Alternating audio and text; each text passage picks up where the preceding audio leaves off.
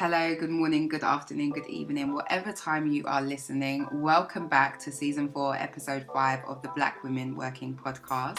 It's Chantel here. How are you guys? Hi, hi, hi. Hello, well. good, thank you. good. We've got Natalie, uh, Tolu, and special guest Antoinette today, who will introduce herself shortly. We haven't got Rach because she's sick, and you know, as Black women working, we say, listen to your body. Mm-hmm. If you're not mm-hmm. well, stay at home. So, well, that's what we all are anyway. I mean, but I'm missing Rachel today. Mm. Um, today we are joined by Antoinette, who is half of the working partnership Bricks with Tips. And I think you can guess on that matter, we will be talking all things property. So, hi, Antoinette. Did you want to introduce yourself? Hi guys. Hi. How are you all? Good, thank um, you. Good, good, good, good. Yeah, so I'm Antoinette, um, co-founder of Bricks with Tips, a property platform that I created with um, my husband. So we're on Instagram, Twitter, YouTube, and we're all about talking property, how to climb the property ladder, what to do when you're there in terms of buying more property and building a portfolio. Um, my husband and I have a portfolio of about to be five properties now, and um, wow. yeah, we're just wow. all You're here just to give of. we're all we're here to um, you know just help help the masses, help our fellow brothers and sisters, you know, do it as well. So that's what that's what we're about. Nice. Um, I mean, it's not what we're necessarily going to talk about, but just in terms of the work you do, were you and your husband or either of you in property before, or has this become your main game? Do you have another job? I'm yeah, so we both we both work we both work full time. So I'm a full time accountant. Mm-hmm. And um, my husband is in banking, financial services. But before he went into banking, he was actually a mortgage advisor. So that's ah. where he gets a lot of his jargon and knowledge. He knows the actual nitty gritty technical process of buying properties and things like that because he was actually um, in it himself. And okay. for me, I think my I'm an expert by experience only, to be honest, where he's actually got the technical knowledge. So us coming together, we've got the good balance of, you know, really understanding how the market works and just, you know, how understanding how it works through going through the process. Mm. Nice. Thanks. So we haven't done this for a little while um, on well, at least for this season. But I'm just going to throw in some statistics and some information as to like the relevance of talking about property because obviously we know Black women working is not a it's not a, it's not a, a model or a platform for finance, but um, in thinking about the work that we've done over the last three seasons and season four so far, um, I feel like we've definitely lended ourselves towards improving the financial literacy of black women working in order for us to leave financial legacies. Mm-hmm. So we live in a society and I think part of our ethos is about and we've it's becoming more and more clear like we're not just about secure the bag you've got to protect mm. the bag whether it's about mm. insurance and then we've got to grow the bag and leave the bag you know so I guess the idea of property was about how how we are using and investing our money and we live in a society where cash isn't the thing and our money is locked in the land. And so property is one of the the prime ways, um, this is a quote actually from the Runnymede Foundation, that is one of the prime ways to accrue wealth, and wealth and having wealth will allow you to breed different opportunities.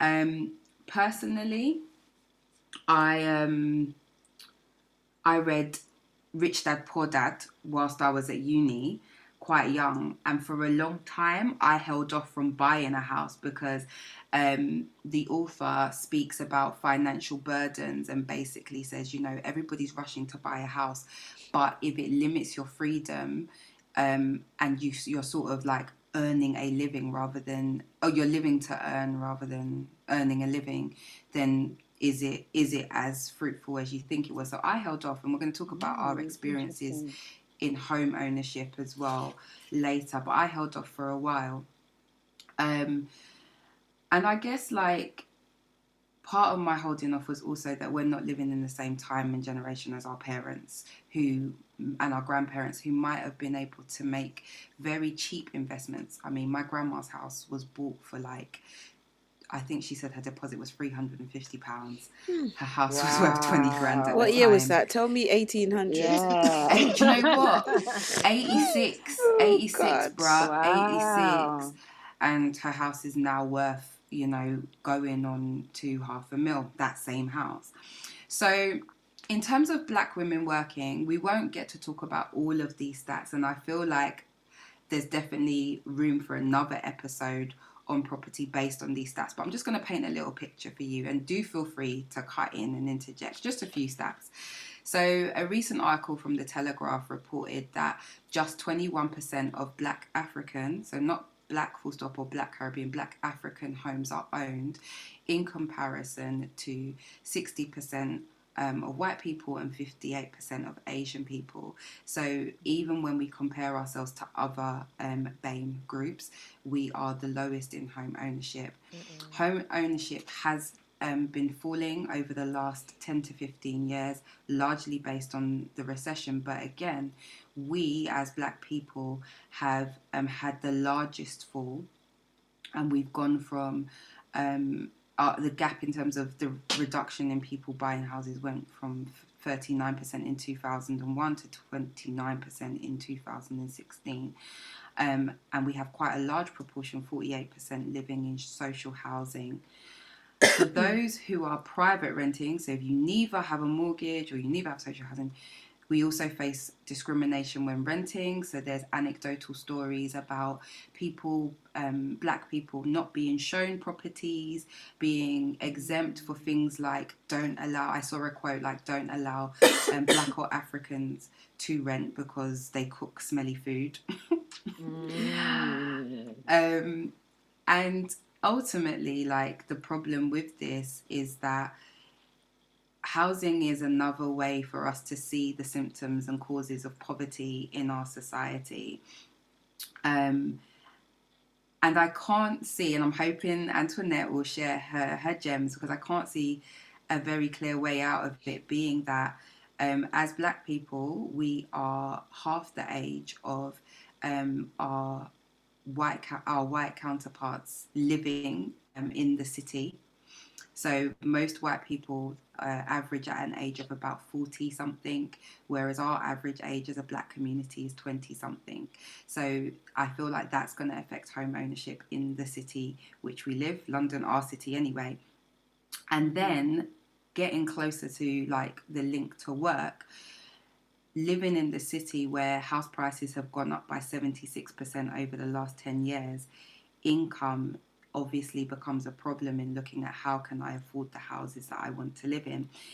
Um, our income fails to keep up with the income of white households where they earn more, and BME black community, the black community, often have a higher proportion of people in precarious work as described by the TUC.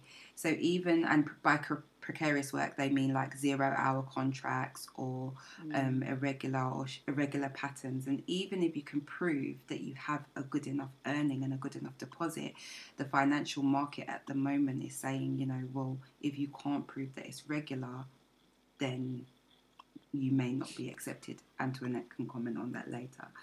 So some of this research has let, has has made me think about like what are we going to talk about for this podcast and maybe where will future conversations go. And I feel like there's definitely something around obviously getting onto the property ladder. Um, I feel like there's a conversation for a group of black women working who are self employed as we see entrepreneurship growing and looking at how difficult it might be to be on the ladder with an irregular salary.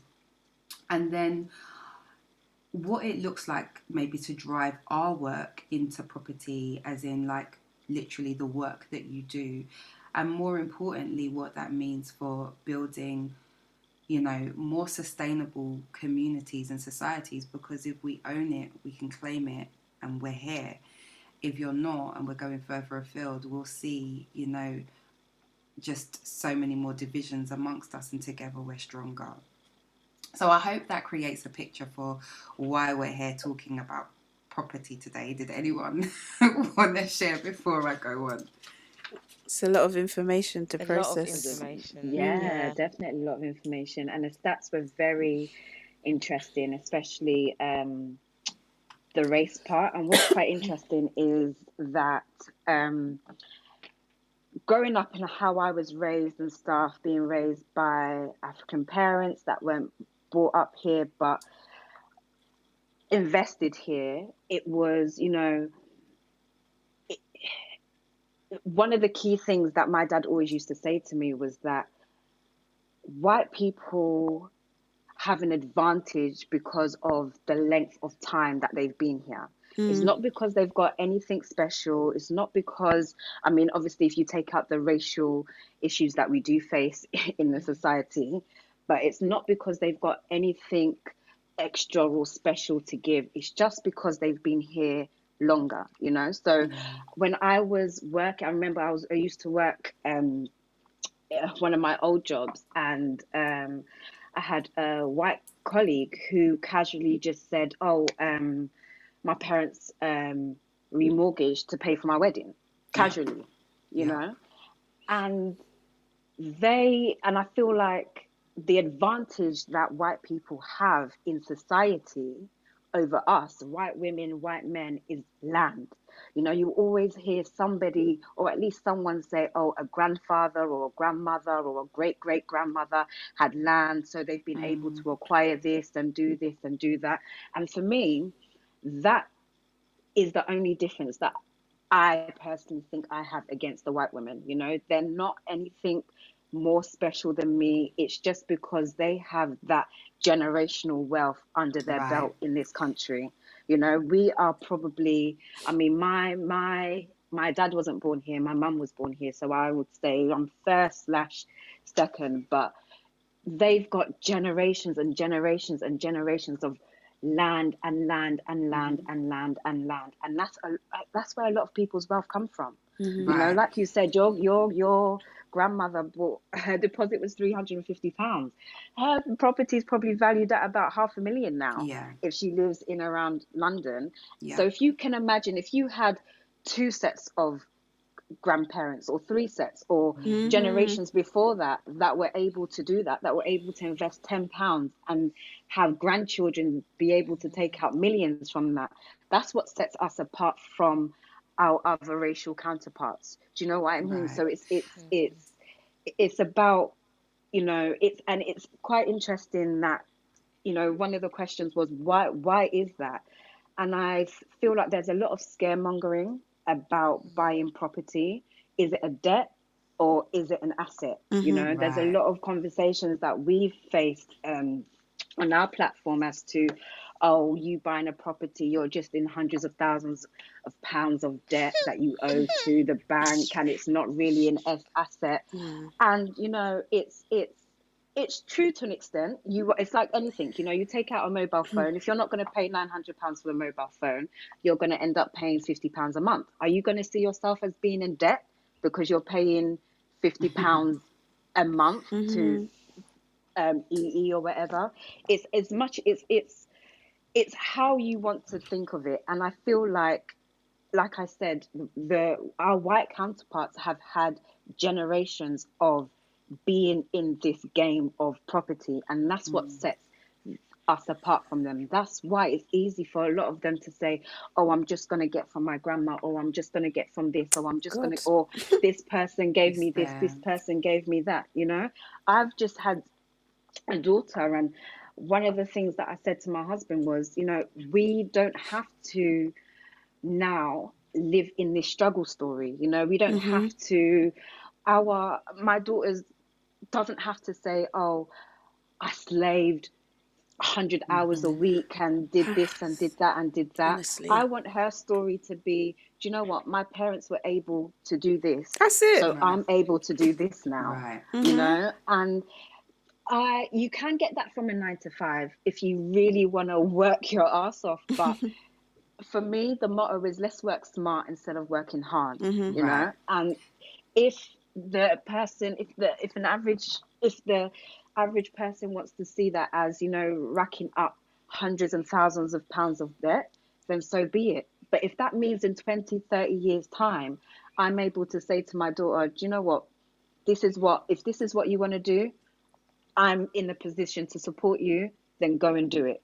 And I can Right. do that by pulling out equity And- out of my house. and I think this is where I think this is where like work like the work that you do is really valuable and really important and understand how we maneuver through property because from my perspective I think our grandparents and our mm-hmm. parents got it wrong in stopping at I own a home and not realizing I that actually like I always say you know if my dad has written me into his will in terms of his home, it's likely mm. that his grandchildren will get that because I already mm. own a home and God willing, he may live another 30 years. So my son will be 30 and probably be a homeowner.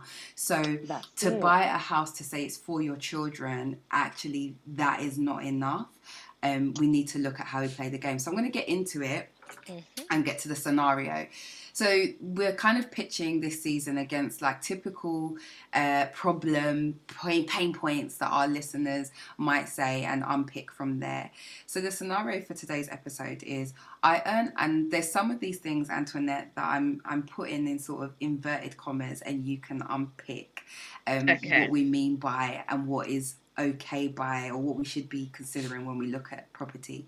So I earn Okay. a reasonable salary and I have mm-hmm. some savings, I think I'm ready to buy a house.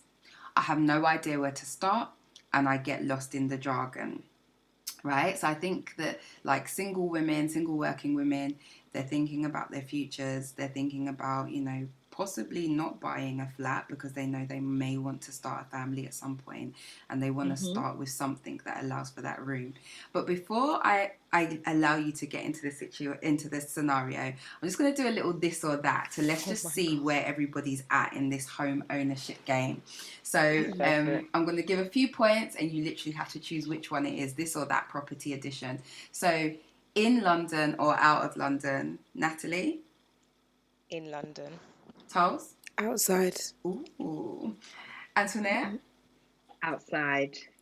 Ooh, You lot don't know what you're missing, mate. I have my, re- I have my reasons. I'm London. I'm London. Although um, I'll get to some other things later. Um, all right, five percent deposit or ten percent deposit, Antoinette. Ooh. If I had the ten percent, I'll put down ten percent. Okay, Tolls, 10%. Nats. Twenty percent. No, That wasn't the money is big. The money is long. Let me settle here with my five percent. Cool. um, buy with someone or buy on your own. Tolls, With someone. Nat, On my own. Natalie, um, Antoinette. With someone. I have bought with someone. I I am open to buying on my own also before this point and maybe after. Go, go. um. Okay. Shared ownership or owning outright. Natalie. I don't mind actually. I know that defeats the point of the game, but I don't mind, and I can explain that. Play the game. I, I can't give you because if I have an opportunity to do shared ownership, I might or might not do it. It just depends on the facts. Okay. I've been a can share- pagan. you can share I'll your share experiences reasoning. in property after after Antoinette talks. Antoinette. Um, gosh, am I not going to play the game properly as well? I think See, it's not just me, guys. Huh? it's it's. This is a tough one because it's it's what you can do at that moment of time, which Mhm. defeats the whole purpose of the of the game. But um, if I could buy on my own, I would buy on my own. But if I really wanted to get on the property ladder at that moment of time, I would consider taking shared ownership if I wasn't able to do it on my own. Okay. Tolls. The non shared ownership option. I can't remember what you called Outright. it. Outright. Yeah. Um, I went for shared ownership. I'm very much against it, but circumstance, I went for that. And um, last one: property to live in or buy to let. Who's Antoinette. first? Oh, Antoinette. Oh. the property mogul says. Um, start off by buying property to live in. Okay. Tos? Yeah, sorry. I'll be the rebel here. I'll say both. it depends on the circumstances judged and me. time. Hey. Okay. Nat? um, if I had to do one thing first, it would be Mm-hmm. property to, to, to, to let, buy to Okay. let. And I'm very much, I, I have a property to live in, but I'm very much for buy to let. Okay.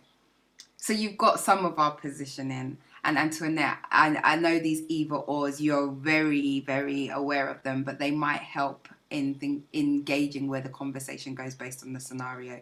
So yeah. I earn a reasonable salary. I have some savings. I think I'm ready to buy a house. I don't know where to start, and I get lost in jargon. What do you say? Someone messages you that. What do you say? where do we start? What do you say? We, that's a hard one.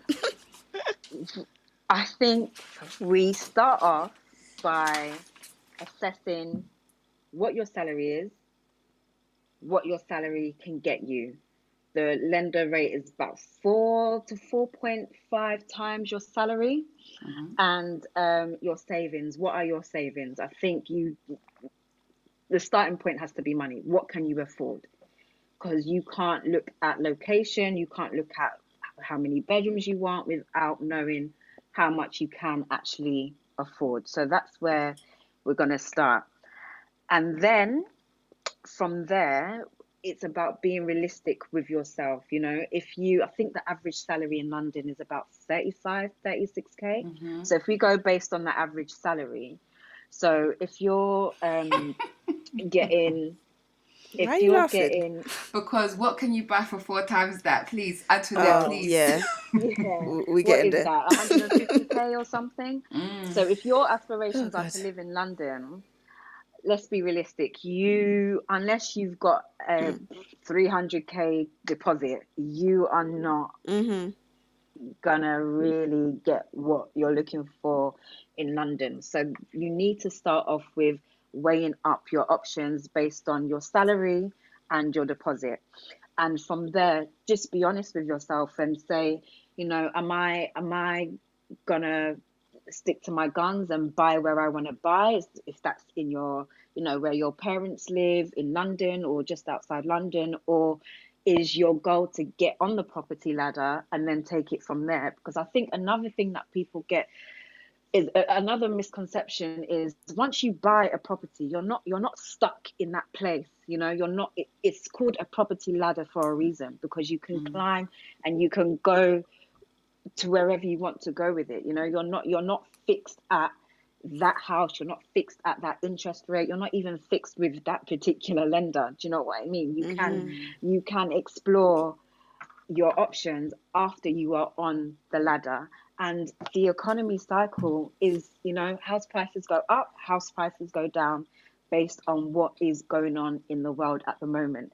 And it always varies. I mean from even being in this corona pandemic um, a lot of people were surprised that house prices didn't actually fall and that's Mm. because there were a lot of artificial indicators in the time where it would have been expected for house prices to fall. So you're all you're in a cycle, you know. So somebody that would have maybe needed to pull out equity from their property during this time would have been it would have been a great time for them to do it because house prices did go up a bit, you know, and it would have been a struggle for someone who did want to get onto the property ladder. But that's just an example to say that you are not stuck, you know. If you need to buy a property in Kent, Essex, the Midlands somewhere just to get on the ladder to bring you back into London, Mm. that that is an option. That's something that we did. I was so against moving out um,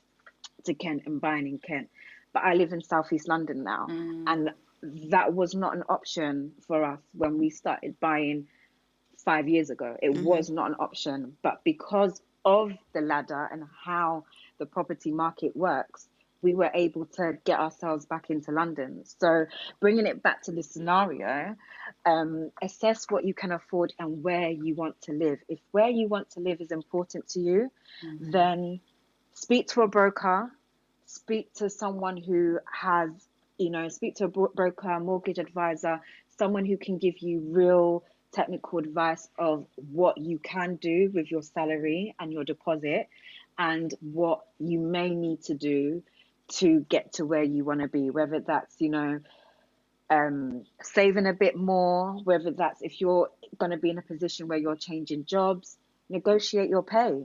You know, the um, I was in a chat a few weeks ago when someone said they were able to negotiate 25k more because they said they were planning on buying a property and having children.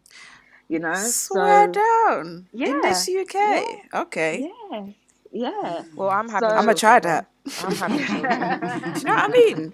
I mean, if you don't ask, you you don't if get. If you don't so. ask, you don't get. You don't ask, you don't get. And mm-hmm. a lot of the time, this is probably a, a conversation for another time. But you know, these companies have budgets, and what they advertise jobs for is not their final number. Mm-hmm. So throwing in that you want to buy a house, throwing in that that that's your aspiration.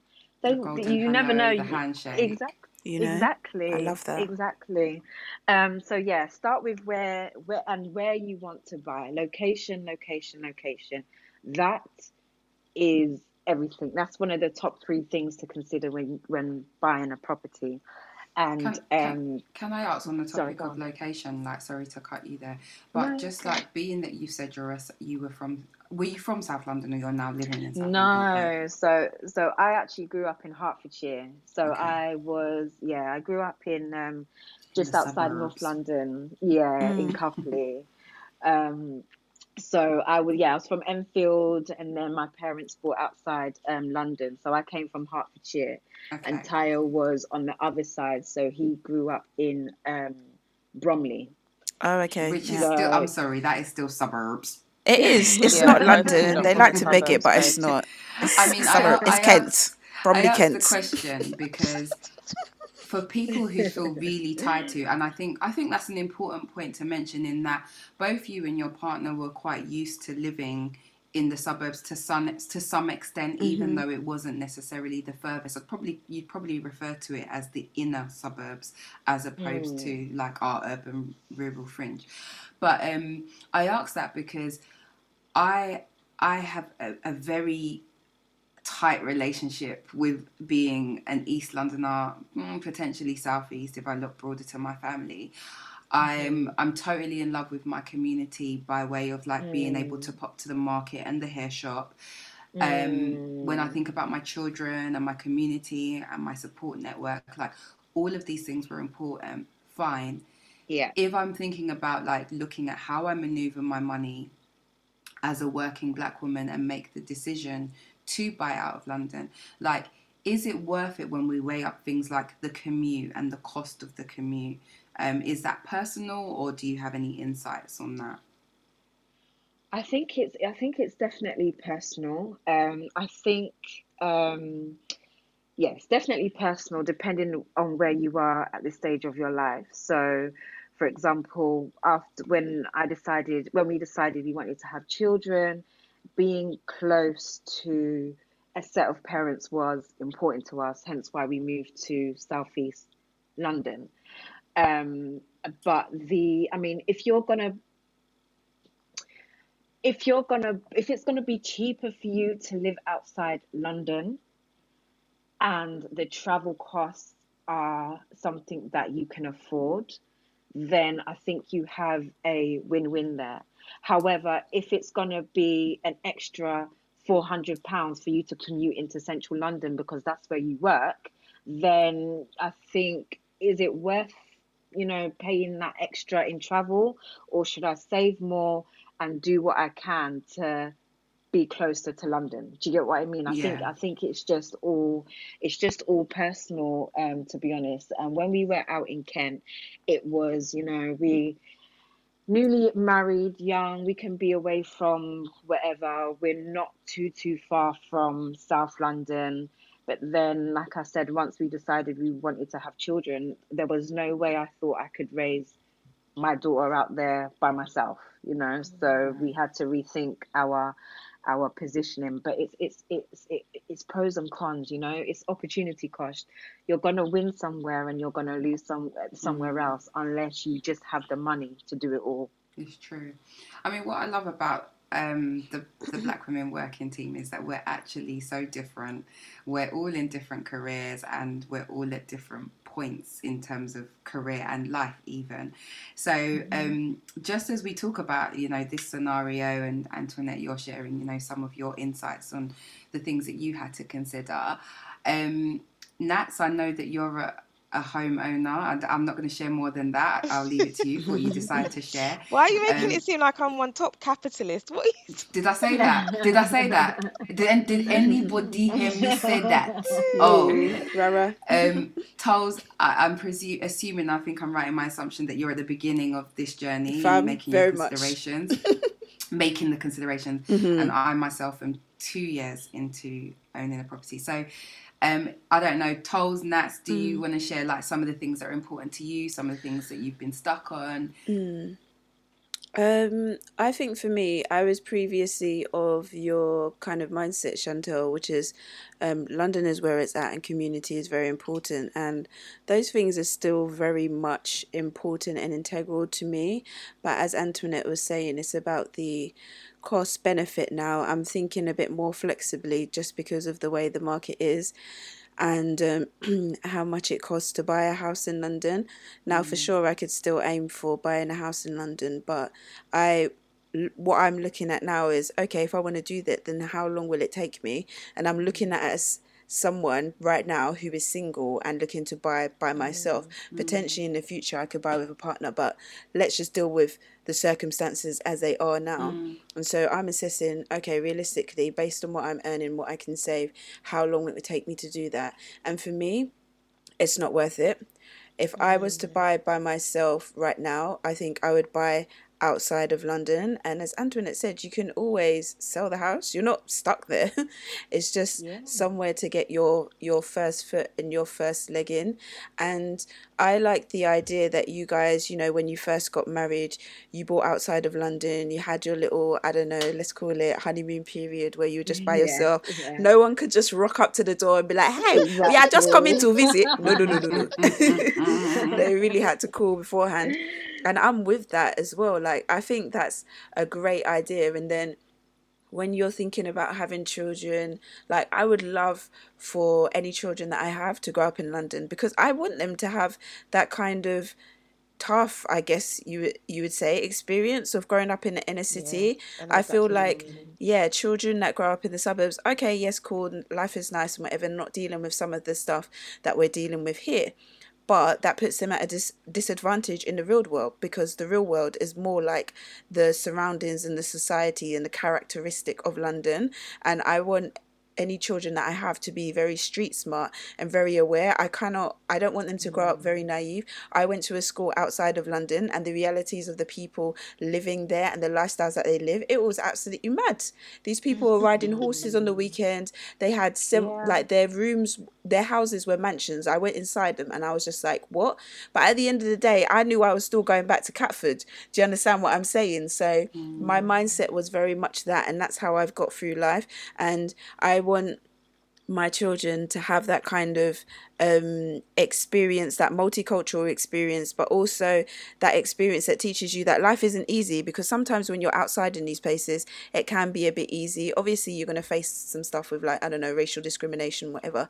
But I mean, to bring it back to the property, basically, that's why I have that perspective of buying outside of London 1st and then thinking about moving um, back into it. But even at this age now, I'm not even too pressed, you know, because I'm thinking, what is it actually that London is offering me that um, I cannot forge somewhere else. I could easily now move to a city such as Birmingham or Manchester, which is. Uh, which is comparable in a sense to London. It's not the same, but the costs are so far much less, and you get more value for your money, and you can absolutely. still have you know good education. There's good transport, all those kind of things now. So I think a lot of people, a lot of millennials probably, we're having to become a lot more flexible and really think about what is it that we love so much about this London because a lot of it London. is struggle. Nats, thank you, Tars. I, um, I think there's some really good insights to consider, and I think it's kind of like you're allowing yourself a degree of flexibility, um, which could be useful because some people are really stuck on the I want to live near my mom, but why? What is it about it? Like, yeah. and what are your yeah. alternatives? Um, that's what about you, honey? Well, when I bought my um, first place, I bought it in Enfield, which is Zone Six, and um, can I ask how old you were, or how, how post graduation? I was 20, 25. Okay. No, how, wow, when was 2005? A long time ago. when was 2000? When was 2015? Not, not long after leaving uni then. Is that 15 years ago? Six years ago. 2005, Six years ago. Yeah, 2015 was oh, six 15, years ago. Yeah, six okay. years ago. So how old am I? 33. So I'm a liar. I was about 27. and to be fair with you, like my dad just forced me because he was like, "You have money now. You're a qualified lawyer. You need to get out of my house." He didn't physically want me to leave, but there was a lot of pressure on making sure that I wasn't just wa- wasting out my money in Topshop. so I, I, I think because of that, I'm I ended up living in Enfield and it was a nice place, but I had always wanted to live in Tottenham that's just mm. where I wanted mm. to live. So, mm. in a way, it was good for me because I had a nice two bedroom flat and it, it everything was nice. But in the same breath, because I lived by myself, I personally did feel quite isolated. I think now that there's lockdown and things like that, where you work from home and everything else is around home, where you will live, I feel, will be 10 times more important because if you're in a situation where you live in the suburbs, I lived in Enfield Island Village, which, as far as I'm concerned, is a suburb because there's nothing popping there. Mm. The 121 bus goes in, the Enfield is far, bus man. Goes out. It's right? not that bad. Nah, no, sorry, it nothing, is. no, but no, separately, but there's just nothing popping in that part of Enfield. So, like, for example, I could live in Southgate, which is in Enfield, but there's so much more going on True, around there yeah, in Winchmore yeah. Hill. So then yeah. I think that's when it really started getting to me. When it was like the only place, like the only thing I can walk to mm. is one Tesco Express Mm-mm. and not even a post office or anything like that without walking half an hour to 45 minutes. Then I began to realize that especially when you are a single person and you will have to spend more time in the area that you actually live in, where mm. you live and the location is 10 times more important, especially when it's not 110% safe to go on public transport as well. Mm. Mm. So that led to me basically remortgaging the place that I have once it was announced that there's going to be a SDLT holiday. Looking at my savings, remortgaging. Sorry, sorry. You see this? You see this? I get lost in the jargon. no, so basically, um, there's a there is an SDLT holiday, which means that SDLT rates up to a certain purchase price are reduced. You got to expand on the SDLT. So SDLT, no, I don't. She doesn't S- know the jargon either. SDLT is stamp duty. I do. I'm a property lawyer. It's stamp duty land tax. It's a tax that everyone who purchases a property has to pay. Whether you purchase a residential mm-hmm. or a mm-hmm. commercial property, you have to pay that tax. And there is a penalty if you already own a residential mm-hmm. property and you're mm-hmm. buying a second residential property. You pay you pay a higher rate. Now, mm-hmm. when um, Rishi Sunak, whatever his name is, mm-hmm. announced in July that he was going to reduce stamp duty land tax rates because he wanted to mm. encourage people to buy because just taking a step back, a lot of people think about, oh, how much do I have for my deposit? But one thing that is a killer is paying that stamp duty All the extras. Tax. And you have to have your money patterned because you need to pay that within 14 days mm-hmm. after paying your deposit, and that is factored into your affordability. And even on your mortgage application, they will ask you about how you plan to pay it. So when my man reduced the stamp duty land tax rate, I took advantage of the savings I already had and the fact that I'd be able to buy somewhere, um, able to buy somewhere without having to pay the tax, and went out to the market and found somewhere. And what I was able to do is to remortgage my initial flat, take some equity out of that, and put that towards paying a deposit for my second place. Well so when I look at it, it didn't really cost me that much in savings because I already had my house, which my flat, which I was paying off, mm. and then I could remortgage it and take that money out and put it towards purchasing a new place. And that kind of goes to the whole point that Antoinette was saying about buy somewhere first, even if you don't like it, because mm-hmm. It will nine times out of ten always accrue in value, and then you right. will be able to refinance it and possibly pull out that equity to invest it in something else. And that's but, exactly but what I did but also speaking to the quote that home right. ownership accrues wealth and wealth breeds opportunity. Yeah, I want to be rich. And I'm you were able gonna... to have that opportunity to buy a second home because of the first home that you had. Mm-hmm. Yeah, hundred percent. And um, like I kind of feel when when people like say you're in such and such amount of debt. Yeah, I am, but you know what? I now have a second property which I'm going to live in, which is closer to home and closer to my family, is in the location I always wanted to live in. Okay, so that's now made me happy. But second of all, I have a property where someone is paying me to live there. That's it. and that go. is paying money towards my 1st That is now mm-hmm. me diversifying my income. Mm-hmm. So yep this is how this is how we do it and this is how we build wealth. So this for me, is how we yeah. do it. exactly. I should I should have let you go after me because that is a really nice story to help, but to tell. I love that. Yeah. But um, that. I'm just going to share, and I, I, know we're getting to time. So, Antoinette, I hope you're listening for like nuggets, for like key things that people should take from our different lessons in property. Mm. But um, my story was really different, and I, I don't feel like I'm the only person. But like I said, I reserved um, buying a house, and I don't actually know when I would have done it, even though it was very much one of the things that I did want to do in this lifetime. But my partner, he's very much like, my children can't just have my last name. They need to have legacy. Dramatic. They need money. They need, mm, and property was a big thing in terms of priorities. And short, short story time. I had um, been on a bereavement, left my job without um, without I, ret- I, res- I handed my resignation without a job. And then I took a job because someone was like, oh, a consultant was like, don't let this place ruin your bag. Yeah. At least just go and work somewhere else. So I took another job and it was a five grand, it was a 15 grand pay cut. Ooh. Mm. And then in the background somewhere, we magically found the home that we live in now and like it was like what do you mean magically? listen mm. i can't go into that but really honestly we weren't looking we providence weren't looking. then. We were not looking had a phone call on the back of like some email list that we signed up to. They were like come and see the property. We came and saw it and we fell in love with mm. it um wow. we weren't necessarily ready ready ready. He says he was. I don't think we were. Um and so it was like okay we can even with the 15 grand pay cut we can flex we're all right. Then 14 days later, after signing on the dotted line, I found out I was pregnant. so, so we're talking about I we doubled our outgoings, we took a pay cut, and then we had a maternity leave. Mm. I've not missed a mortgage payment. Please no. So, um,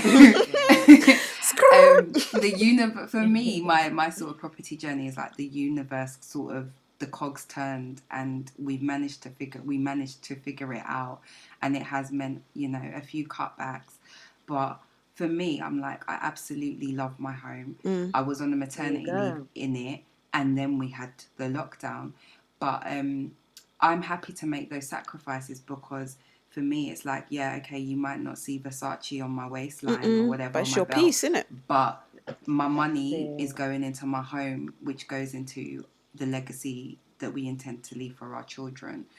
Um, but I've definitely had to do a lot of learning along the way. And Antoinette, it would be great that you know if you signpost us towards your work because things like hidden costs and you know oh, playing absolutely. the property game and knowing that it's a marathon and you're not just going to buy a house and be able to take money out. Um, I think no. there's so much valuable information that people can learn. Um, but I am mindful of the time and I did just want to sort of invite you to kind of share in Antoinette, like listening to our different experiences, thinking about the scenario. What are some? And I know we've we've barely touched the surface of this game, mm. but uh, this conversation. Mm. But you know, for anyone that is starting now, or you looking back in terms of the lessons that you've learned since you started, and now five properties on, um, what are some of the key gems that you think our listeners should take away with them?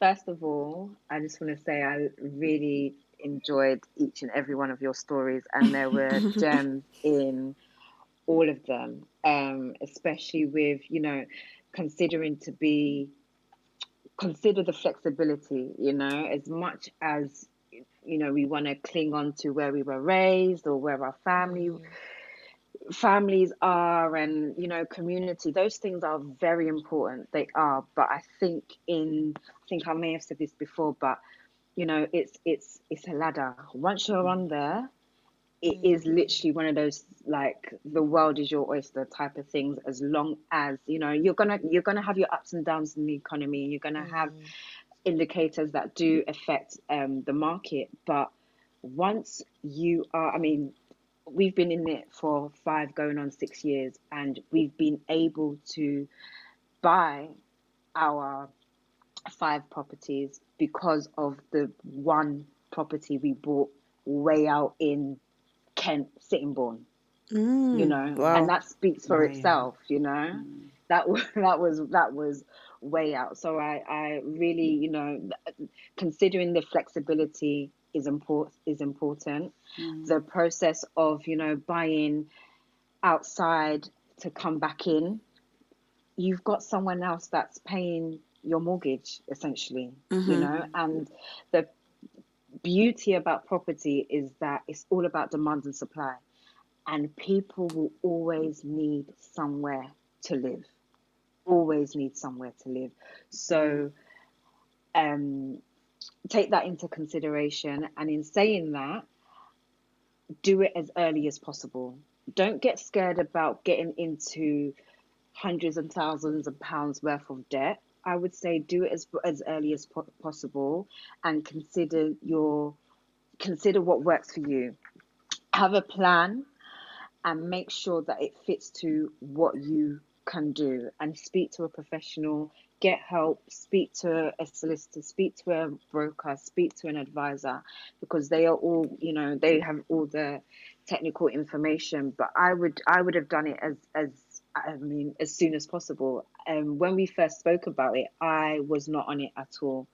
Um tayo actually bought the first property by himself because i was like You're why like, are "Nah." you buying I was like, no, I'm not putting my money in this. I'm He not, was like, not today. Mm, Sorry, can I just Wow. ask private question? But was this when you were married or before? No, before. So Ah, we we yeah, we we knew what we wanted to do, but it was like he was like, Oh, let's invest, let's start buying property. And I was like, Yeah, yeah, yeah. Then he said Sittingbourne and I was like, Sorry, where? I thought you were gonna talk about, you know, like oh you know, Enfield or something, or at Yeah. least like, you know, Bromley or somewhere. I'm like, where the hell is Sittingbourne? I'm like, no, it's we're gonna lose money, and it's from that Mm. purchase that we were able to get closer to London. Mm. You know, so you know, and he and he did that from thorough research. It wasn't just, oh, I want to buy a house. Let me see what I can afford. Oh, what I can afford is out in Sittingbourne. Sittingbourne. Mm. Boom, boom, let me put my money into it. It was doing research, Rightmove and Zoopla. I all one of my favorite tools, one of my favorite things to do is going on there. What were the historic purchase and sold prices? That's where you're going to Mm. get your gems from. I this is one of my favorite things to do. Literally, how much did that go for? How much um, how much did that go for ten years ago? How much is it on the market for today? You know, and seeing what other houses on the same road road has been have been bought and sold for. One of the other things that I always say as well is you know, buy the worst house on the best road. If that road has value, but the mm-hmm. house is not up to par, a nip and tuck here, you're going to get the house mm-hmm. up to par and you're going to get value out of it. You know, gems like that. And you can do that outside of London. You know, if you, you're buying in Kent for, we, yeah, if you're buying in Kent for about two, 150, 200, Mm. it's going to go up. Buying a good road, you're going to surprise yourself as to how much equity you're going to be able to get out of it in two, three, four, five, six, year, seven years' time. And you're not even going to need to worry yourself about having to save to get to where you want to be, which is why I said, you know, buy for where you want to live first and let the money make itself. Pull out the equity, what if it's time and if you're in the right position position to do so, and then move up to where you want to go. You know, the property game, if you know how to do it properly, it is a win. Right. So you've mentioned several times in the episode making sure you get the right help, seek the right advice. Mm-hmm. Um, in the meantime, whilst people are looking for an appropriate um, mortgage broker or what or whatever wherever they're getting their advice from, where can they find you to to tap into some more of these tips? Yes. You can find me on Instagram. So the handle is bricks with tips, and that's bricks with a Z and tips with a Z. Um, we are also on Twitter, same handle, bricks with tips and YouTube as well, Bricks with Tips. And we also have a website where we give, because um, my husband is a um, mortgage advisor, ex mortgage advisor. So we've got a website where we do one to ones. I do a few one to ones um, um, with like trying to help people to save to get their to, to get their deposit, trying to get them to understand what they need to do to get up there. Um, so yeah, all of our website handles are bricks with tips with a Z. Nice, and we'll be sure to share. I am. I feel Thank so you. rude and out of mm. order to cut this conversation, but we're, we're at this point. I said it. I said at the beginning. I feel like there's going to be several components, but equally, if we are driving traffic to your mm-hmm. Instagram page, your social media, and this is something that our working, our Black women working are interested in. And like I said, in evolving, developing, improving our financial literacy and leaving a financial legacy. So the work mm-hmm. that we mm-hmm. are doing is worth it. Then so be it. We'll have part two next season, or you guys go head over to Bricks and Tips and, and catch your mm-hmm. financial property uh, I don't I, I don't want to use the word advice because I know that that has connotations, but mm-hmm. tips. um, and so with that, I I have to close the episode. I'm sorry, ladies. no, it's good, and um, okay. I, I, this was a really good episode, and it's it's crazy because the time has gone so fast. But I like what Chantel has just said. You know, as the Black Women Working podcast, um, a lot of the times our role is just to facilitate leading people in the right direction, especially the Black women that are listening and want to kind of level up.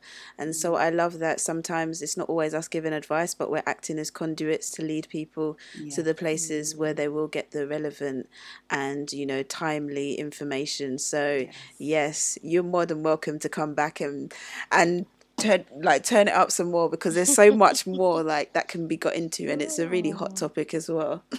Definitely. Sure. Ladies if you want me back i will come back. Thank you. yeah, imagine back, imagine your first time with Brooke like, if you want me back i'll come back. and now you're back love it um nats did you have anything you wanted to share before i close and say goodbye no i'm good just to say thank you again for the advice i feel like the more people know about how easy it can be or what the process is, is the more we're helping black women build generational wealth. So, mm-hmm.